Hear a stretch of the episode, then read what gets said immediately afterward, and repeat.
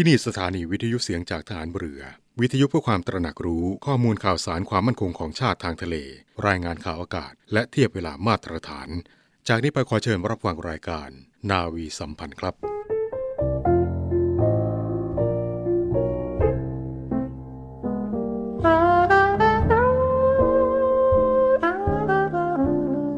ในบ้านเมืองนี้มีทั้งคนดีและคนไม่ดี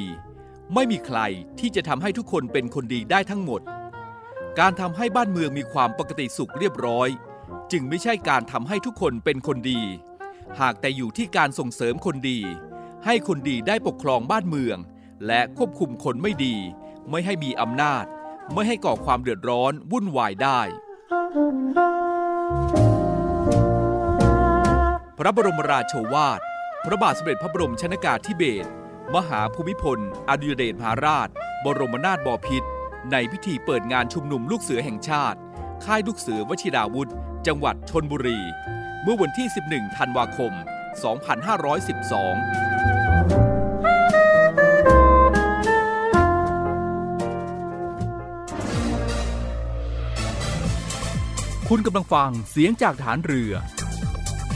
ความเคลื่อนไหวในทะเลฟ้าฝั่งรับฟังได้ที่นี่เสียงจากทหารเรือ กับช่วงเวลาของรายการนาวีสัมพันธ์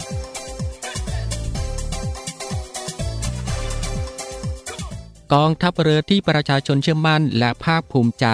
สวัสดีครับคุณผู้ฟังที่เคารพรักทุกๆทท่านครับ ขอต้อนรับคุณผู้ฟังเข้าสู่รายการนาวีสัมพันธ์ ในเช้าวันจันทร์ที่ 24 เดือนเมษายน ปีพุทธศักราช 2566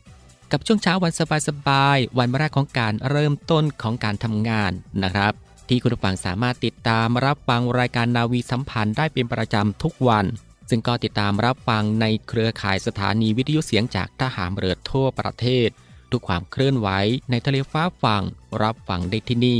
เสียงจากทหารเรือครับ ทั้ง 15 สถานีด้วยกัน ในช่วงเวลา7นาฬิกา30 นาทีถึงเวลา8นาฬิกา สำหรับเช้านี้มีผมพันจ่าเอกอินตานามยางอิน ดำเนินรายการเฉพาะกิจ แทนเรือเอกมนสิทธิ์สอนใจดี ที่ติดภารกิจครับ ก่อนอื่นก็ต้องขอทักทายคุณผู้ฟังทางบ้านในทุกพื้นที่และก็ในทุกภูมิภาคกันเช่นเคย ที่ติดตามรับฟังรายการของเราอยู่ในขณะนี้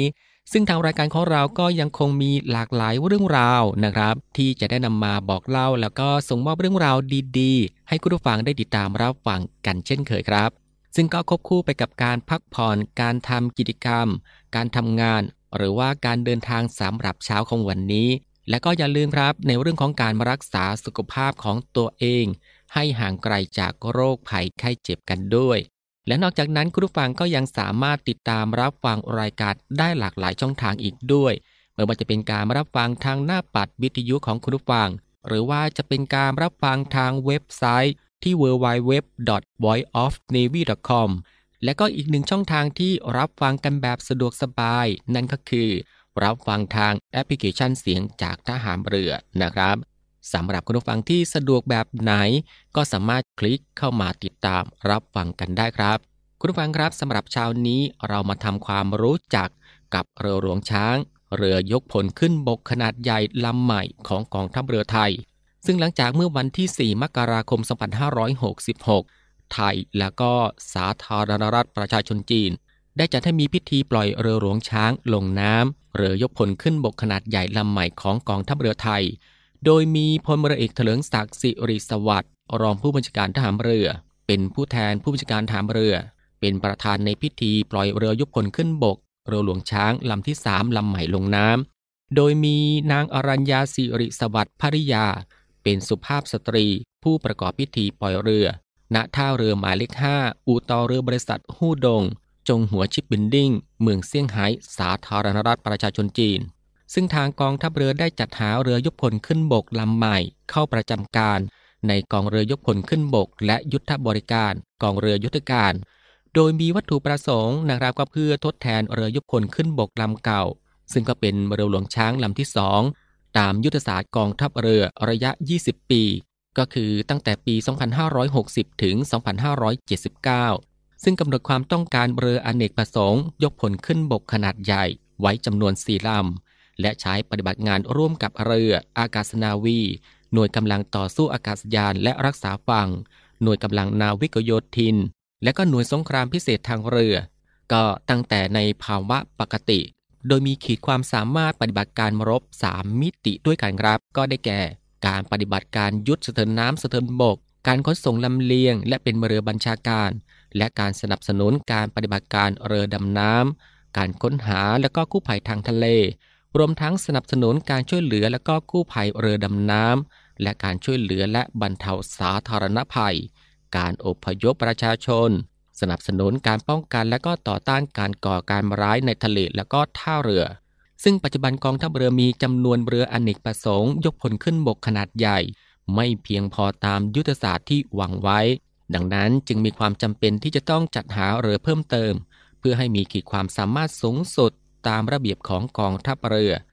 และตามระเบียบของกองทัพเรือได้กำหนดหลักเกณฑ์ การตั้งชื่อเรือรบตามประเภทของเรือนะครับไม่ว่าจะเป็น เรือพิฆาตตั้งตามชื่อบุคคล บรรดาศักดิ์หรือสกุล ของผู้ประกอบคุณประโยชน์ไว้ให้แก่ชาตินะครับ เช่น เรือหลวงนเรศวรเรือหลวงตากสิน ต่อมาก็คือเรือฟิเกตตั้งตามชื่อแม่น้ำสายสำคัญนะครับไม่ว่าจะเป็นเรือหลวงเจ้าพระยา เรือหลวงบางปะกงสำหรับเรือคอเวตตั้งตามชื่อเมืองหลวง และก็เมืองสำคัญในประวัติศาสตร์ไม่ว่าจะเป็นเรือหลวงสุโขทัยเรือหลวงรัตนโกสินทร์ สำหรับเรือเร็วโจมตีอาวุธนำพิถีตั้งตามชื่อเรือรบในทะเล สมัยโบราณที่มีความเหมาะสมกับหน้าที่ของเรือนั้นๆ นะครับ เช่น เรือหลวงอุดมเดช เรือหลวงปราบปรปัก และสำหรับเรือเร็วโจมตีปืน และก็ตอร์ปิโด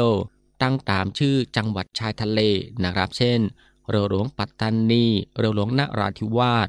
เรือดำน้ำตั้งตามชื่อผู้อิทธิฤทธิ์ในวรรณคดีด้านการดำน้ำนะครับ เช่น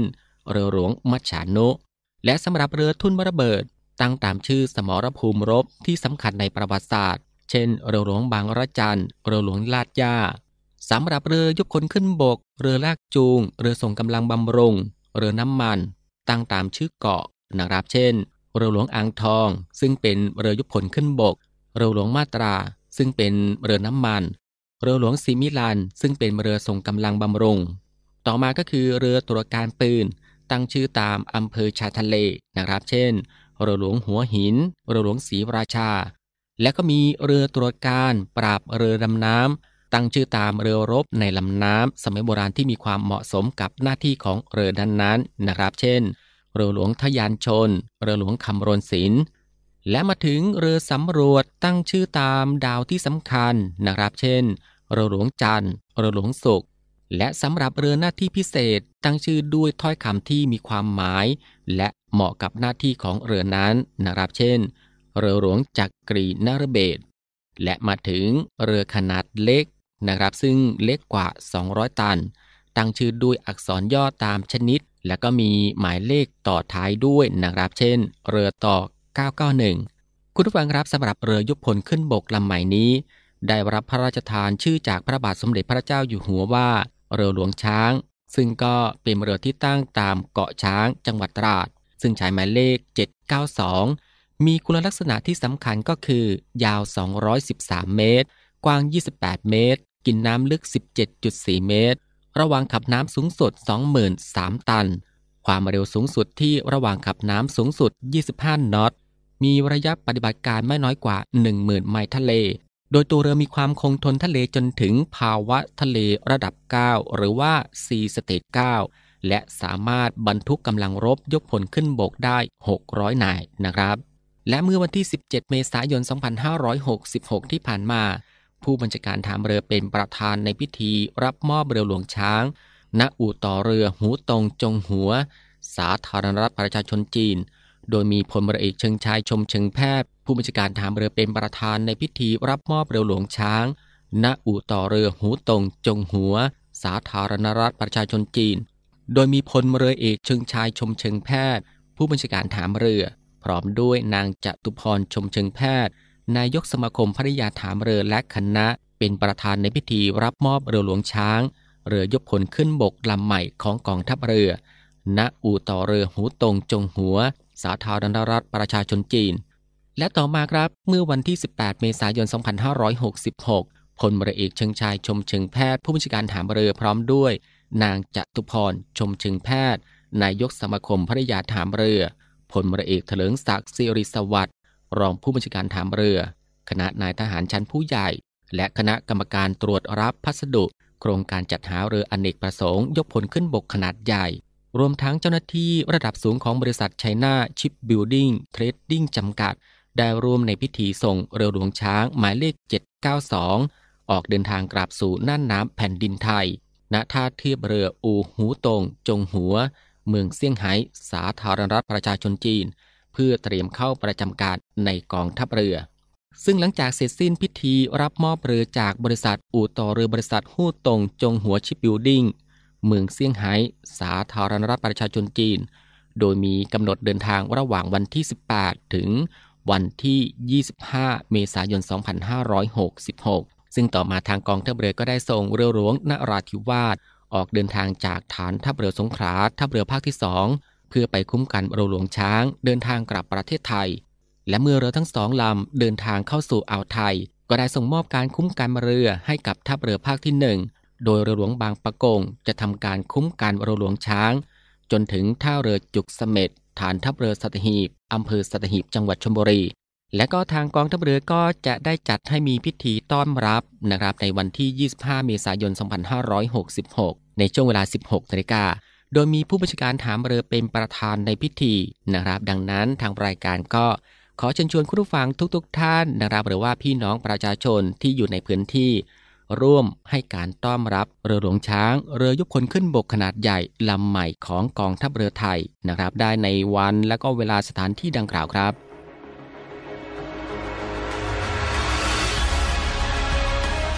ศูนย์อำนวยการรักษาผลประโยชน์ของชาติทางทะเลหรือสอนชน เป็นนกลไกศูนย์กลางบูรณาการการปฏิบัติการร่วมกับ 7 หน่วยงานประกอบด้วย กองทัพเรือ กรมเจ้าท่า กรมประมง กรมสุรากากร กรมทรัพยากรทางทะเลและชายฝั่ง ตำรวจน้ำ และกรมสวัสดิการและคุ้มครองแรงงาน มาร่วมเป็นส่วนหนึ่งในการพิทักษ์รักษาผลประโยชน์ของชาติทางทะเล หรือประโยชน์อื่นใดในเขตทางทะเล ไม่ว่าโดยตรงหรือโดยอ้อม เพื่อความมั่นคง มั่งคั่ง และยั่งยืนของประเทศชาติและประชาชน พบเห็นเหตุด่วนเหตุร้าย ภัยทางทะเล โทร1465 สายด่วนสอนชน 1465 สายด่วนสอนชน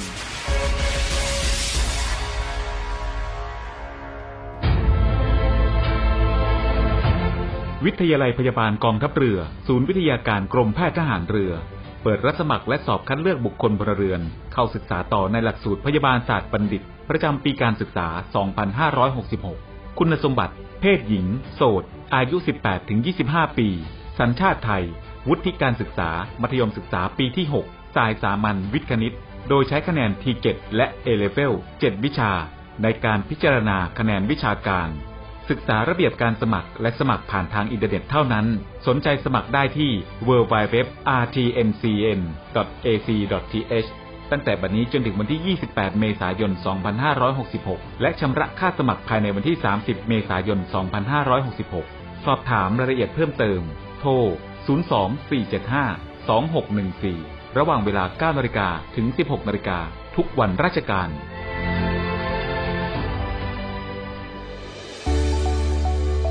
สถานีวิทยุเสียงจากทหารเรือ วิทยุเพื่อความตระหนักรู้ข้อมูลข่าวสาร ความมั่นคงของชาติทางทะเล รายงานข่าวอากาศ และเทียบเวลามาตรฐาน ขอเชิญร่วมติดตามข่าวสารความเคลื่อนไหวในทะเลฟ้าฝั่ง และตอบแบบสอบถามความนิยมรายการได้ทาง Line Official เสียงจากทหารเรือ Voice of Navy ความคิดเห็นของท่านมีคุณค่าและเป็นประโยชน์ในการพัฒนาต่อไป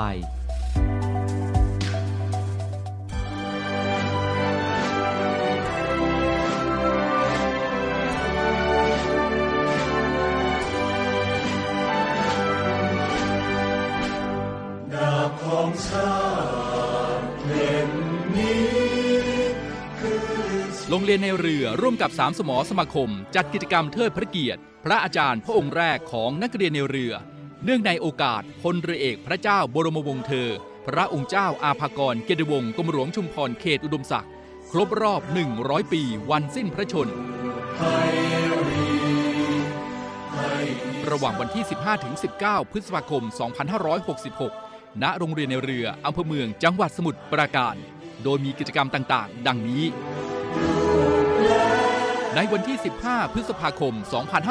2566 พิธีถวายสการะ กล่าวสดุดีเทิดพระเกียรติและร้องเพลงพระนิพนธ์ กิจกรรมเสวนา เสด็จเตี่ยของนักเรียนในเรือ สืบสารคำสอนเสด็จเตี่ยจวบจนปัจจุบัน และพิธีเปิดกิจกรรมเทิดพระเกียรติกรมหลวงชุมพร ณ โรงเรียนในเรืออำเภอเมืองสมุทรปราการ จังหวัดสมุทรปราการ โดยมีพลเรือเชิงชายชมเชิงแพทย์ ผู้บัญชาการทหารเรือเป็นประธานในพิธีในวันที่ 16 พฤษภาคม 2566 กิจกรรมจิตอาสาพัฒนาสารกรมหลวงชุมพร ณ วัดโพธิยาราม ตำบลท้ายบ้าน อำเภอเมือง จังหวัดสมุทรปราการ ในวันที่ 17 พฤษภาคม 2566 กิจกรรมบริจาคโลหิต เพื่อถวายเป็นพระราชกุศล ณ สโมสรสัญญบัตรโรงเรียนในเรือ และระหว่างวันที่ 16 ถึง 19 พฤษภาคม 2566 กิจกรรมเปิดโรงเรียนในเรือ Open House ให้หน่วยงานภาครัฐ ภาคเอกชน นักเรียน นักศึกษา และประชาชน เข้ามาสการะกรมหลวงชุมพร และเยี่ยมชมนิทรรศการเทิดพระเกียรติกรมหลวงชุมพร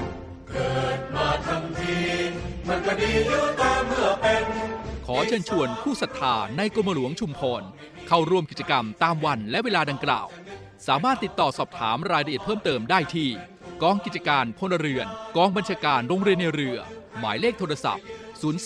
475 7403 02 475 3963 หรือติดตามข่าวสารได้ทาง Facebook โรงเรียนในเรือ และเว็บไซต์โรงเรียนในเรือชื่อยังคงทั่วทั้งกรุงก็ไม่ลืมได้ ทั้งเซาทั้งเวสทั้งนอร์ทั้งอีสจะคิดถึงตัวเราใหญ่จะต้องตายทุกคนไป ส่วนตัวเราตายไว้ยืนไว้ยืนแต่ชื่อ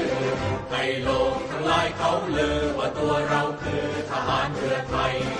หลังจากที่เราได้พักรับฟังสิ่งที่น่าสนใจจากทางรายการผ่านไป กลับเข้าสู่รายการในช่วงนี้นะครับ เราไปที่เรื่องราวของการเลือกตั้งกันบ้างครับ ก็เริ่มที่ปฏิทินเลือกตั้งสมาชิกสภาผู้แทนราษฎร ประจำปี 2566 ก็เหลือเวลาอีกไม่ถึงเดือนนะครับ ก็จะถึงวันเลือกตั้งสมาชิกสภาผู้แทนราษฎร ประจำปี 2566 ผู้ที่มีสิทธิ์เลือกตั้งต้องดำเนินการดังต่อไปนี้ ก่อนถึงวันเลือกตั้งนะครับ ก็ควรศึกษาข้อมูลผู้สมัคร และพรรคการเมืองผ่านแอปพลิเคชัน Smart Vote หรือหนังสือแจ้งเจ้าบ้าน การเพิ่มชื่อ ถอนชื่อ ผู้มีสิทธิ์เลือกตั้ง รวมทั้งการแจ้งเหตุไม่ไปใช้สิทธิ์ หากมีกิจธุระจำเป็น ไม่สามารถไปใช้สิทธิ์เลือกตั้งได้ ตามระยะเวลาและช่องทางที่กฎหมายกำหนดสำหรับผู้ที่ลงทะเบียนใช้สิทธิ์เลือกตั้งล่วงหน้า อย่าลืมไปใช้สิทธิ์ นะครับในวันที่ 7 พฤษภาคม 2566 ในช่วงเวลา 8นาฬิกาถึง 17นาฬิกาและผู้ที่ไม่ได้ลงทะเบียนเลือกตั้งล่วงหน้าอย่าลืมเดินทางไปใช้สิทธิ์ในวันที่ 14 พฤษภาคม 2566 นะครับ และนอกจากนั้นเราสามารถตรวจสอบว่าเรามีคุณสมบัติครบถ้วน เป็นผู้มีสิทธิ์เลือกตั้งหรือไม่ ประเด็นที่สำคัญครับก็คือต้องตรวจสอบว่ามีชื่ออยู่ในทะเบียนบ้านในเขตเลือกตั้งมาแล้ว เป็นเวลาไม่น้อยกว่า 90 วัน นับถึงวันเลือกตั้ง และส่วนบุคคลที่มีลักษณะต้องห้ามมิให้ใช้สิทธิ์เลือกตั้ง ไม่ว่าจะเป็นภิกษุสามเณรบุคคลที่อยู่ในระหว่างถูกเพิกถอนสิทธิการเลือกตั้ง และผู้ต้องคุมขังโดยหมายของศาลครับ และในกรณีสำหรับสีบัตรเลือกตั้งในการเลือกตั้งสมาชิกสภาผู้แทนราษฎรในครั้งนี้ ก็มีสองสีด้วยกันครับ โดยบัตรเลือกตั้งแบบแบ่งเขตนั้นเป็นสีม่วง และก็บัตรเลือกตั้งแบบบัญชีรายชื่อ ก็จะเป็นสีเขียวนั่นเองครับ และทางด้านสำนักงานคณะกรรมการการเลือกตั้ง แนะนำให้ผู้มีสิทธิ์เลือกตั้งสมาชิกสภาผู้แทนราษฎร ตรวจสอบรายละเอียดผู้มีสิทธิ์เลือกตั้งนะครับผ่านทางแอปพลิเคชัน Smart Vote โดยสามารถตรวจสอบด้วยตนเองได้ตลอด 24 ชั่วโมง และก็ทางสำนักงานคณะกรรมการการเลือกตั้ง ก็ยังได้เปิดช่องทางการรับแจ้งเบาะแสทุจริตการเลือกตั้งสมาชิกสภาผู้แทนราษฎรอีกหลายช่องทางครับ โดยประชาชนที่พบเห็นการกระทำทุจริตการเลือกตั้งไม่ว่าจะเป็นการแจกเงิน สิ่งของ ก็สามารถรายงานสถานการณ์และการป้องกันการทุจริตเลือกตั้ง ได้ด้วยการแจ้งเบาะแส หรือหลักฐานการทุจริตเลือกตั้ง ผ่านช่องทางต่างๆ นะครับก็ประกอบไปด้วย อย่างแรกนะครับก็คือแอปพลิเคชันตาสับปะรด โดยการดาวน์โหลด ผ่านเว็บไซต์สำนักงานคณะกรรมการการเลือกตั้ง หรือว่า App Store และ Google Play รองรับโทรศัพท์มือถือระบบปฏิบัติการ Android เวอร์ชัน 8 ขึ้นไป และ iOS เวอร์ชัน 11 ขึ้นไปนะครับ ซึ่งทั้งนี้แอปพลิเคชันตาสับปะรด สามารถรายงานสถานการณ์ได้ทั้งข้อความภาพ เสียง และก็วิดีโอ และก็ช่องทางที่ 2 ก็คือ ศูนย์รับแจ้งเบาะแสทุจริตการเลือกตั้ง ที่หมายเลขโทรศัพท์ 02 141 8860 02 141 8579 และก็ 02 141 8858 และต่อด้วยช่องทางที่ 3 นะครับ ก็คือสำนักงานคณะกรรมการการเลือกตั้งประจำจังหวัด และกรุงเทพมหานคร และช่องทางที่ 4 ก็คือ บริการสายด่วนกกต 1444 โดยผู้ที่แจ้งเบาะแสทุจริตในการเลือกตั้งสมาชิกสภาผู้แทนราษฎร ทางสำนักงานจัดให้มีรางวัลสนับสนุน แก่ผู้แจ้งข้อมูลเบาะแสที่เป็นประโยชน์ต่อการสืบสวนไต่สวนคดี โดยมีเงินรางวัลตั้งแต่ 1 0 0 0 0แบาทถึง 1 ล้านบาท ซึ่งก็ขึ้นอยู่กับความสำคัญของข้อมูลนะครับ โดยสำนักงานกกตได้ประสานความร่วมมือกับสำนักงานตำรวจแห่งชาติ ในการรักษาความปลอดภัยสูงสุดให้กับผู้แจ้งข้อมูลการทุจริตการเลือกตั้งอีกด้วย อย่างไรก็ตามครับ การแจ้งเบาะแสทุจริต ไม่ถือว่าเป็นการยื่นคำร้องคัดค้านการเลือกตั้ง ตามระเบียบกกตว่าด้วยการสืบสวน การไต่สวน และการวินิจฉัยชี้ขาดปี 2561 และที่แก้ไขเพิ่มเติมถึงฉบับที่ 3 ปี 2566 และต้องไม่มีเจตนาหรือว่าจงใจกันแกล้ง เพื่อทำให้บุคคลอื่นได้รับความเสื่อมเสียหรือเสียหาย รวมทั้งต้องไม่แจ้งด้วยข้อความอันเป็นเท็จนะครับ ซึ่งคุณผู้ฟังก็สามารถติดตามรายละเอียดเพิ่มเติมได้ที่เว็บไซต์สำนักงานคณะกรรมการการเลือกตั้งนะครับที่ www.ect.go.th ก็แนะนำว่าเลือกคนที่รักพรรคที่ชอบ ไทยโหวตคนไทยพร้อมใช้สิทธิ์ 14 พฤษภาคม 2566 เลือกตั้งประจำปีนี้ 2566 นั่นเองครับ และก็ทางกองทัพเรือของเรานะครับ พร้อมสนับสนุนการหาเสียงเลือกตั้งในค่ายทหาร ยืนยันแล้วครับว่าเปิดโอกาสให้ทุกพักเข้ามาหาเสียงพร้อมสนับสนุนรัฐบาลที่มาจากการเลือกตั้ง เพื่อดำรงไว้ซึ่งการปกครองระบอบประชาธิปไตย อันมีพระมหากษัตริย์เป็นประมุขทางกองทัพเรือได้มีแนวทางนะครับที่ชัดเจน ที่เขียนไว้ในการสนับสนุนการเลือกตั้ง ซึ่งทางนี้ก็เป็นไปตามข้อบังคับกระทรวงกลาโหมปี 2549 และมติคณะรัฐมนตรีปี 2562 ที่เกี่ยวกับการสนับสนุนสถานที่หาเสียงและเลือกตั้ง การจัดสถานที่ติดตั้งป้ายหาเสียงนะครับสำหรับในส่วนของการขอเข้ามาหาเสียงในหน่วยทหารสามารถทำได้ เพราะเปิดโอกาสให้ทุกภาคส่วน ทุกภาคการเมือง ซึ่งกองทัพเรือได้ให้ความสำคัญกับการเลือกตั้งสมาชิกสภาผู้แทนราษฎรในครั้งนี้เป็นอย่างมากครับ โดยได้มีการออกแนวทาง เพื่อให้การสนับสนุนตลอดจนสร้างการรับรู้ให้แก่กำลังพล ทั้งในเรื่องของสาระสำคัญของกฎหมายที่เกี่ยวข้อง รวมถึงหน้าที่และการปฏิบัติตนในฐานะประชาชนและข้าราชการ และสำหรับในส่วนของแนวทางการพิจารณาสำหรับการขอเข้าหาเสียงของพรรคการเมืองต่างๆ ในหน่วยของกองทัพเรือนั้น ได้มีการสั่งการให้หน่วยต่างๆ ให้การสนับสนุนการขอเข้าหาเสียงของพรรคการเมือง ที่มีการขออนุญาตเข้ามาโดยเท่าเทียมกัน แบบรวมครั้งเดียว พร้อมทั้งเชิญกกตประจำพื้นที่เข้าร่วมสังเกตการ ในการเข้ามาหาเสียงของพรรคการเมืองด้วยทุกครั้งครับ และก็การสนับสนุนพื้นที่ของหน่วยในการปราศัยหาเสียงการปิดประกาศของผู้สมัคร จะคำนึงถึงความโปร่งใสเท่าเทียมและเป็นกลาง โดยกำหนดพื้นที่ส่วนกลางสำหรับดำเนินกิจกรรมนะครับอาทิเช่น พื้นที่ตลาดหรือว่าพันธุปกรณ์ภายในหน่วย หรือสถานที่ภายในหน่วยที่มีความเหมาะสม โดยให้เป็นไปตามประกาศของสำนักงานกกตทั้งนี้ผู้สมัครต้องทำเรื่องขออนุญาตก่อนนะครับ จากนั้นให้หน่วยแจ้งไปยังสำนักงานกกตประจำจังหวัด เพื่อประกาศให้ผู้สมัครแต่ละพัก และผู้สมัครอิสระเข้ามาหาเสียงในเวลาเดียวกันทั้งนี้พลเรือเอกเชิงชายชมเชิงแพทย์ผู้บัญชาการฐานเรือ ได้เน้นย้ำกำลังพลให้วางตัวเป็นกลางทางการเมือง พร้อมทั้งเปิดกว้างให้ทุกคนมีสิทธิ์ในการตัดสินใจของตัวเอง และถ้าหากพบว่ากำลังพลนายใดเข้าไปมีส่วนเกี่ยวข้องกับกระบวนการเลือกตั้ง หรือการดำเนินการในส่วนบุคคลที่ทำให้การเลือกตั้ง ไม่เป็นไปตามความยุติธรรม ก็มีอัตราโทษตามกฎหมายอยู่แล้ว ถ้าพบว่ามีความผิดจริง และนอกจากนี้ครับ หากพบว่าผิดจากระเบียบของกองทัพ ก็จะมีโทษทางวินัยของกองทัพตามไปด้วย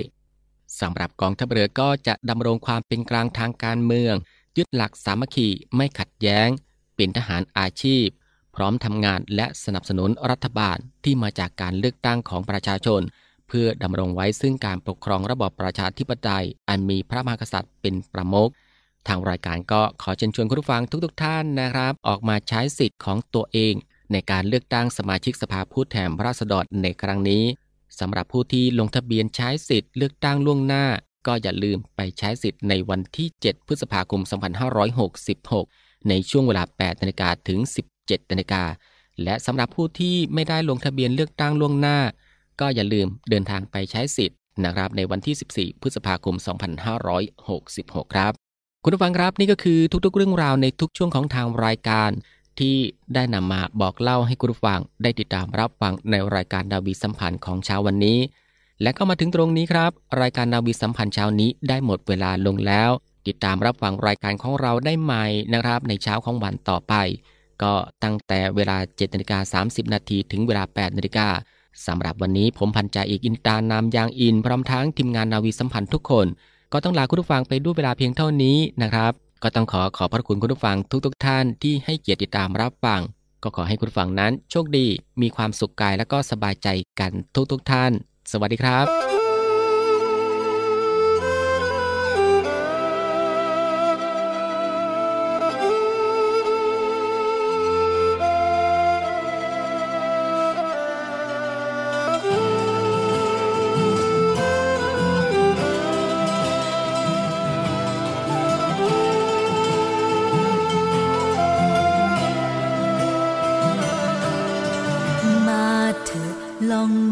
สู่ดินแดนแห่งสวรรค์ออกเดินเท้าล่องเรือใบ ให้ทุกวันมีความหมายทำหัวใจให้ผ่อนคลาย ลมหายใจร่างกาย ปลดปล่อยหัวใจ ให้เหมือน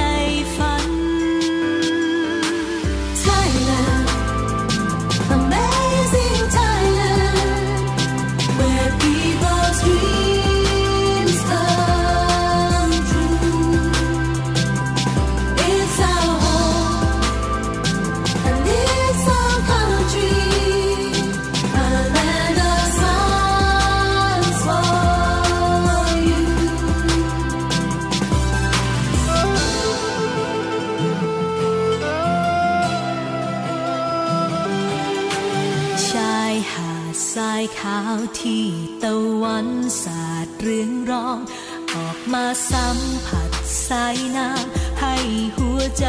คุณได้รู้